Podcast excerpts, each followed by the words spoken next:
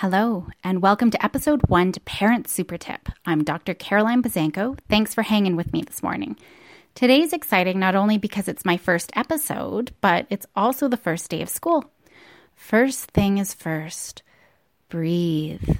Emotions are likely going to be mixed and high for everyone. Even for myself, right now, I have one little girl who's very excited to go to school and can't stop talking, is not getting ready because she's so excited and another girl who's very, very anxious and not getting ready because she's so anxious and is hiding in her room with a tummy ache, not wanting to go to school. We're running late and I'm stressed, but you know what? It's no big deal. They are what matters, and it's a big day for them.